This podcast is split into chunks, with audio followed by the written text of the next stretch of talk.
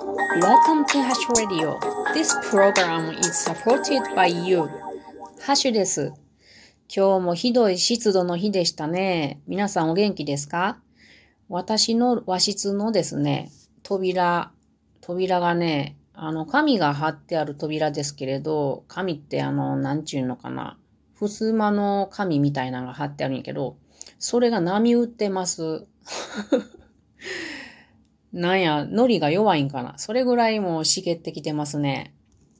皆さんがお元気なことを願っております。えー昨日ですね、私の今年の目標を、まあ、7月だっていうことで振り返ってみたんですよ。で、その中でね、うん、毎日少しでいいから、掃除と勉強と運動をしようって新たに後半期に向けてちょっと自分の中で誓ったんです。なので今日はね、少しやけれど、うん、床掃除をしたりね。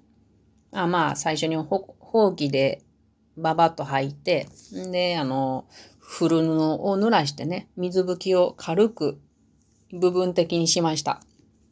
あと、勉強はね、今、林業の勉強をしてまして、あのね、9月の末に試験があるんですよ。で、それのために林業のテキストを開げて、ほんのちょっとだけ20分ぐらいかな、読みました。全然、こう、今日はまあ、あの、なんちゅう、アイドリングみたいな日やな。私ね、なんかね、やり出すまではすごい時間かかるんやけど、やり出したら、結構とことんやっちゃう、とことんでもないな。まあまあやっちゃうんですよ。なので、やり出すまでが気が重いんですね。スイッチ入っちゃうと結構しんどいから。でも、ちょっと今日はアイドリングって感じで、いい感じで、えー、テキストを読みました。あと、運動ね。これは、えー夕方にね、えー川沿いを3キロぐらいジョギングしてきました。で、その時にね、ポケットに、うん、スーパーのプリペイドカードと、あと、ビニール袋、三角折りにしたもの、それをこそっと入れてね、走っていくと、帰りにスーパーで買い物して、で、歩いて帰ってこれるっていう、このコースが私すごく好きなんでね、もし走られる方いたら、あの、こんなことしてみたらいいかもしれんね。まあ今日は掃除、勉強、運動、全部ちょっとずつできたので、めっちゃ嬉しいです。なんか昨日の自分と別人みたい。さてさてこれがどんだけ続くやらっていうことなんやけどね。まあね、続かんでもまあ今日は成功やな。今日はぼちぼちいいな、いい感じ。精神衛生上もいいね。まあ、まあまあ頑張らずにちょっとずつやっていきたいと思います。で、今日、えっ、と、お話しすることは、その掃除をしていたところから、私が感じた環境問題目線で思ったことを二つお話ししようと思います。一つ目は、物の処分の仕方。二つ目は、実家は資源の宝庫だっていうお話をします。まあ皆さんご存知やろし、やっていらっしゃることなんですけれど、気楽に聞いてください。一つ目、物の処分の仕方。これは、ちょっと今日、まあ掃除もしたもんで、ついでに、あの、処分するものを、フリーマーケ、フリーマーケットアプリのメルカリに出品したんです。この処分したものっていうのは、私が中学校か高校の時に買った、うんギャグ漫画です。3冊。これ私のもうバイブルみたいなものだってずっと手放せなかったんですけど、ようやっと心が卒業しまして、そのエッセンスは私の中にあるからもういいやってお別れを決めました。でまあ、古いんでね、捨てた方がいいかなと思ったんやけれど、この素晴らしい作品を、素晴らしいギャグ漫画の作品を、誰か他の人が読んでくれたら、これまた資源として活かされるなぁと思ったんで、ちょっと手間ですけれどね、出品するのに、ちょっと綺麗めにしたり、写真を撮ったり、説明文を書いたり、値段を設定してみたり、その後も出品、あ発送作業とかね、もし買い手があったら発送したり、評価をし合ったりっていうのがめんどくさいんですけれども、まあ、人に譲る方方向を考えました。あメルカリでね。で、この時に、うーん、その物の処分の仕方、捨てるのはすごい簡単ですよね。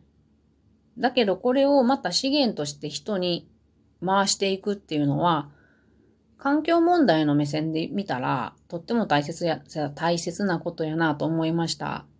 うん。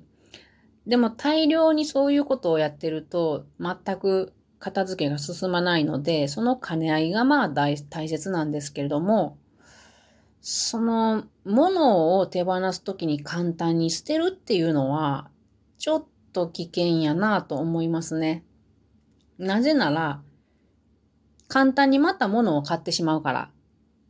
捨てるのが簡単やったら、買うのを何も買わん、考えやんと買ってしまいますよね。なので、捨てるときに、ちょっと苦しんだ方がいいと思うんです。そうすることによって、もうこんなことしたくないわと思って、物を吟味して買うようになる。それは資源を大切に使うようになると思うので、うん、処分の仕方は大切やなと思っています。はい。では、二つ目。実家は資源の宝庫。これはですね、今日、あの、私は床をちょっと水拭きしたわけですね。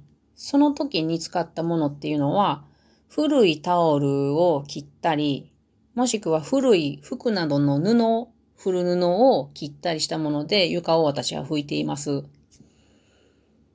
で、そのタオルを切ったりしますもので、その時に、ちょ、あの同時にその、今使ってるタオルが悪いものないかなって目を通して、そして悪いものがあったらそれをまた、あの、掃除用とかの資材にするわけです。で、そうすると、うんと、タオルが減りますよね。なので、新しいタオルを補充する。で、私今日思ったんですよね。ああ、そうそう。タオルなんかこう、循環していくと、新しいものが常にあって気持ちがいいですよ。なかなかタオルって循環しにくい人が多いように思うんで、これはおすすめです。うん。